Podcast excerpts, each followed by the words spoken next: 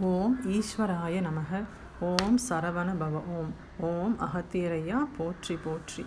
குருவடி சரணம் திருவடி சரணம். ஓம் ஸ்ரீ ரேணுகாதேவி அன்னையை. போற்றி போற்றி. அன்பு ஆத்மாக்களுக்கு பணிவான வணக்கங்கள். கலியுக காவியம் ஆத்மாவின் சுயசரிதம் அத்தியாயம் இருபத்தி ஆறு மைய அணுக்களின் மைய ஆற்றல். இதற்கு முன் அத்தியாயங்களில் ஒரு அணுங்கிறது எப்படி இருக்கும்னு பார்த்தோம். அப்புறம் அதனுடைய வெளிவட்டாளுக்களுடைய வேலை என்ன? உள்ளே இருக்கக்கூடிய மூலக்கூறுகளினுடைய வேலை என்னன்னு சொல்லி பார்த்தோம். இந்த அத்தியாயமில் மைய கரு அதனுடைய வேலையும் அதனுடைய உள்ளே இருக்கக்கூடிய ஆற்றல் பிரிப்பட்டால் எவ்வாறு அது செல்வ வளத்தை நமக்கு கொண்டு வந்து கொடுக்கும் அப்படின்னு சொல்லி எக்ஸ்பிளைன் பண்ணியிருக்காங்க. ஒரு உதாரணம் வைத்து பார்ப்போம். ஒரு மானுடர் இருக்கார். அவர் வந்துட்டு ஒரு பிஸ்னஸ் ஒரு தொழில் பண்ணுறார் அந்த தொழிலில் அவருக்கு வந்துட்டு அடுத்த கட்டத்திற்கு போகணும் அப்படின்னோ இல்லை அடுத்த நிலைக்கு போகணும் அப்படின்னோ அவர் வந்து ஒரு எண்ண அலைகளை வந்துட்டு உருவாக்குறார். உதாரணத்திற்கு எப்படி இந்த பிஸ்னஸை அடுத்த லெவலுக்கு நல்லபடியாக கொண்டுட்டு போக முடியும் அப்படிங்கிற மாதிரி அவர் நினச்சாருன்னா அது வந்து ஒரு நல்ல எண்ணம். இல்லை இது மாதிரி வராமல் போயிடுச்சுன்னா என்ன பண்ணுறது இந்த மாதிரி கிடைக்காம போயிடுச்சுன்னா என்ன பண்ணுறது லாஸ் ஆகிட்டேன்னா என்ன பண்ணுறது ஐயோ லாஸ் ஆகக்கூடாதுன்னா எனக்கு இது மாதிரி வேணுமே. இந்த மாதிரி நினைக்கிறது தீய எண்ணம். அப்போ அந்த நல்ல எண்ணம் வந்துட்டு நல்ல அணுக்களில் இருக்கக்கூடிய ஆற்றல்களை பிரித்தெடுக்கும். இவர் நினச்சா இந்த தீய எண்ணம் வந்து தீய அணுக்களில் இருக்கக்கூடிய ஆற்றல்களை பிரித்தெடுக்கும். இப்போ நல்ல அணுக்களோட இருக்கக்கூடிய ஆற்றல்களை பிரித்தெடுத்தால் என்ன நடக்கும்? அந்த மனிதர் இதே மாதிரியே வந்துட்டு யோசிச்சுக்கிட்டே யோசிச்சுக்கிட்டே எண்ண அழுத்தம் கொடுத்து கொடுத்து இருக்கும்போது திடீர்னு அவருக்கு ஒரு யோசனை வரும். இந்த மாதிரி செய்தால் இது நல்லபடியாக நடக்கும் அப்படின்னு. அப்போது உள்ளே இருக்கக்கூடிய மைய ஆற்றல் பிரிவடைகிறது என்றால் நல்ல நல்ல யோசனைகள் வரும். அதாவது எண்ணத்தின் மூலமாக அந்த ஆற்றல் வெளிப்படும் அப்படிங்கிறாங்க. அப்போ அந்த மனிதருக்கு ஒரு நல்ல எண்ணம் அந்த ஒரு யோசனை வந்ததுன்னா அது மூலயமா அவருடைய பிஸ்னஸ் வந்துட்டு அந்த அவருடைய தாட்ஸை அப்ளை பண்ணி நல்ல லாபம் சம்பாதிக்கலாம். இல்லை அவர் இது மாதிரி நினச்சிட்டு இருக்காரு. இது மாதிரி நடக்கலைன்னா என் பிஸ்னஸ் இதாகிடும் நான் இந்த மாதிரி செஞ்சே ஆகணுமே. என்ன பண்ணுறது இந்த மாதிரி எனக்கு கிடைக்காம போயிடுச்சுன்னா இந்த மாதிரி மாதிரியான எண்ணங்கள் அவர் வைத்திருக்கும் பொழுது அது தீய அணுவினுடைய ஆற்றல்களை பிரித்தெடுத்து அவர் என்ன நினச்சாரோ அதே மாதிரியே வந்துட்டு அவருக்கு எதுவுமே நடக்காத மாதிரி ஆகிடும் ஸோ இதுதான் வந்துட்டு மைய ஆற்றல் வந்துட்டு எண்ண அழுத்தம் கொடுக்க கொடுக்க உள்ளே இருக்கக்கூடிய ஆற்றல் எப்படி பிரிவருது அப்படின்னு சொல்லி சொல்கிறாங்க ஒன்று வந்து எண்ண அழுத்தம் மூலமாக வந்துட்டு பிரிவரும். இரண்டாவது வந்துட்டு அதிலிருந்து ஒரு அமில காற்று வெளிவரும் அப்படிங்கிறாங்க.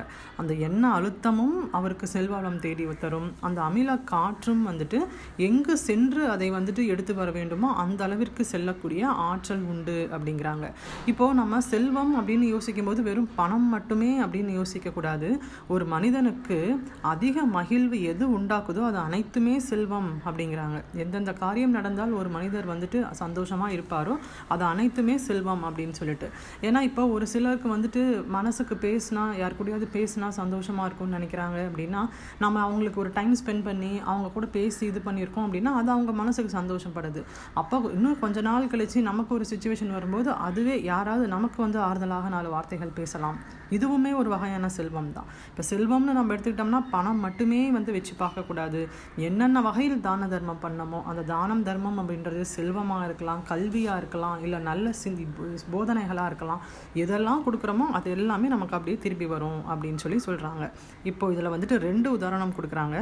ஒன்று வந்து ஒரு பெ பெற்றோர் வந்து தனக்கு குழந்தைகள் வேண்டும் அப்படின்னு அவங்க வந்துட்டு மனசில் வந்து பிரார்த்தனை செய்துக்கிட்டே எண்ண அழுத்தம் கொடுக்க கொடுக்க நல்ல எண்ண அழுத்தங்களாக அது இருந்தால் அது நல்ல அணுக்களுடைய ஆற்றல்களை பிரித்து அந்த அமில காற்று வந்து பித்ருக்கள் லோகம் தாண்டி பிறப்பெடுக்க தயார் நிலையில் உள்ள ஆத்மாக்களை சென்று சேரும். அந்த பிராணவாயுக்கு வந்துட்டு அவ்வளோ தூரம் வந்து ட்ராவல் பண்ணுற அளவுக்கு அதுக்கு வந்துட்டு வீரியம் இருக்குது அப்படிங்கிறாங்க.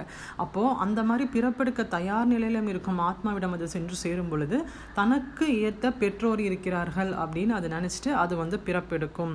இது வந்துட்டு ரெண்டாம் மற்ற இரண்டாம் மட்டத்திற்கு மட்டுமே இந்த போ உலகம் தாண்டி பிரயாணிக்கக்கூடிய ஆற்றல் உள்ளது அப்படிங்கிறாங்க. ஏன்னால் முதல் வட்டம் வந்துட்டு இதே மாதிரியே பிரிபட்டதுனால் அது கீழே சென்று உடம்பை சீர் செய்யும். ஆனால் இந்த இரண்டாம் வட்டம் மட்டுமே நல்ல அழுத்தம் எண்ண அழுத்தம் கொடுத்து உள்ளே இருக்கக்கூடிய ஆற்றல் பிரிவட்டால் அது பல காத தூரம் வரை செல்லும் ஆற்றல் இருக்கும் அப்படின்னு. அதே மாதிரி இன்னொருத்தர் வந்துட்டு ஒரு வீடு கட்டியிருக்கார் அவருடைய சொந்த உழைப்பில். அதுக்கப்புறம் அவர் அதை வாழ்ந்துட்டு அந்த வீடை விட்டுட்டு அவர் வந்துட்டு மரணித்துறார். இன்னும் ஒரு ரெண்டு மூணு ஜென்மம் கழித்து அவர் வந்து ஒரு எண்ண அழுத்தம் கொடுக்குறாரு. எனக்கு வந்து ஒரு வீடு வேணும். இந்த இதில் வாழ்கிறதுக்குன்னா அவர் எதெல்லாம் சேர்த்து வைத்து விட்டு போனாரோ அதெல்லாம் திரும்பி அவரிடமே வந்து சேரும். அப்போது இந்த கர்மாவுக்கு வந்துட்டு இவ்வளோ பவர் இருக்குது அப்படின்னு சொல்லிட்டு சொல்கிறாங்க அதனால தான் சொல்கிறாங்க தீயவற்றை எண்ணாதே தீயவற்றை பேசாதே அப்படின்னு. ஏன்னா ஒரு சாதாரண சின்ன நெகட்டிவ் தாட் நமக்கே தெரியாமல் எவ்வளவு தூரம் வரைக்கும் போய் வேலை செய்யும் அப்படிங்கிற மாதிரி சொல்லியிருக்காங்க. அதனால்தான் ஒரு மனிதருக்கு குரு என்பவர் தேவைப்படுகிறார். ஏன்னா நமக்கு நல்லதை செய்யுங்க நல்லது நினச்சா நல்லது வரும். கெட்டது நினச்சா கெட்டது வரும்னு எல்லாருக்குமே தெரியும் நமக்கு. ஆனாலும் நமக்கு ஒரு குரு தேவைப்படுகிறார். ஏன்னா நமக்கு நான் எனக்கு எல்லாமே தெரியும். அதனால் நான் நல்லது மட்டுமே நினச்சிட்டு என் வாழ்க்கையில் நான் நல்லா இருந்துக்கிறேன் நம்ம யாரும் நினைக்கிறது கிடையாது. ஒரு குருன்னு ஒருத்தரை நாடி போகிறோம் அதுக்கு என்ன காரணம் என்றால் நல்ல அணுக்கள் பிரிபட்டால் நல்ல ஆற்றல்கள் நம்மை வந்து சேருங்கிறது ஒரு விஷயம். ஆனால் இந்த கெட்ட ஆற்றல்கள் பிரிபட்டால் அது பல தீய விளைவுகளை கொண்டு வந்து நமக்கு கொடுக்கும்.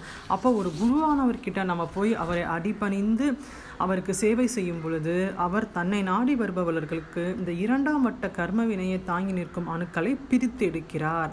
அப்போது உள்ளே இருக்கக்கூடிய தீய அணுக்கள் வெளியே வரும் பொழுது அந்த அமிலத்தன்மை வந்து செவி வழியாக விழி விழிகள் வழியாக வெளியே வரும் பொழுது அவர் நம் காதுகளில் வந்துட்டு ஓம்கார மந்திரம் போன்ற ஞான வார்த்தைகள் சொல்வதன் மூலமாக அந்த தீய அணுக்களுடைய ஆற்றல் அவருடைய வீரியம் குறை குறைப்படும் இதுவே வந்து ஒரு ஞானி வந்துட்டு சே- ஆற்றக்கூடிய மிகப்பெரிய செயல் அப்படின்னு சொல்லி சொல்கிறாங்க ஒருவேளை தீய ஆற்றல் நம்ம வந்து பாசிட்டிவாகவும் நினைக்கிறோம் நெகட்டிவாகவும் நினைக்கிறோம். ரெண்டு பக்கமுமே இருந்துகிட்டே இருக்கோம் அப்படின்னா எதுவுமே நடக்காது லைஃப்பில் கெட்டதும் நடக்காது நல்லதும் நடக்காது. ரெண்டுமே மோதி மோதி ரெண்டுமே அழிந்து விடும் அப்படின்னு சொல்லி சொல்கிறாங்க ஸோ இதுதான் இன்றைய பதிவு. என் சிற்றறிவுக்கு எட்டியவரை சொல்லியிருக்கிறேன். புத்தகத்தை முழுமையாக படித்து முழு ஞானம் பெறுவோம். இப்பதிவில் உள்ள நிறைகள் அனைத்தும் குரு அன்னையை சாரும் குறைகள் அனைத்தும் எமையை சாரும். ஏதேனும் குறை இருப்பின் மன்னித்தருளுங்கள். நன்றி.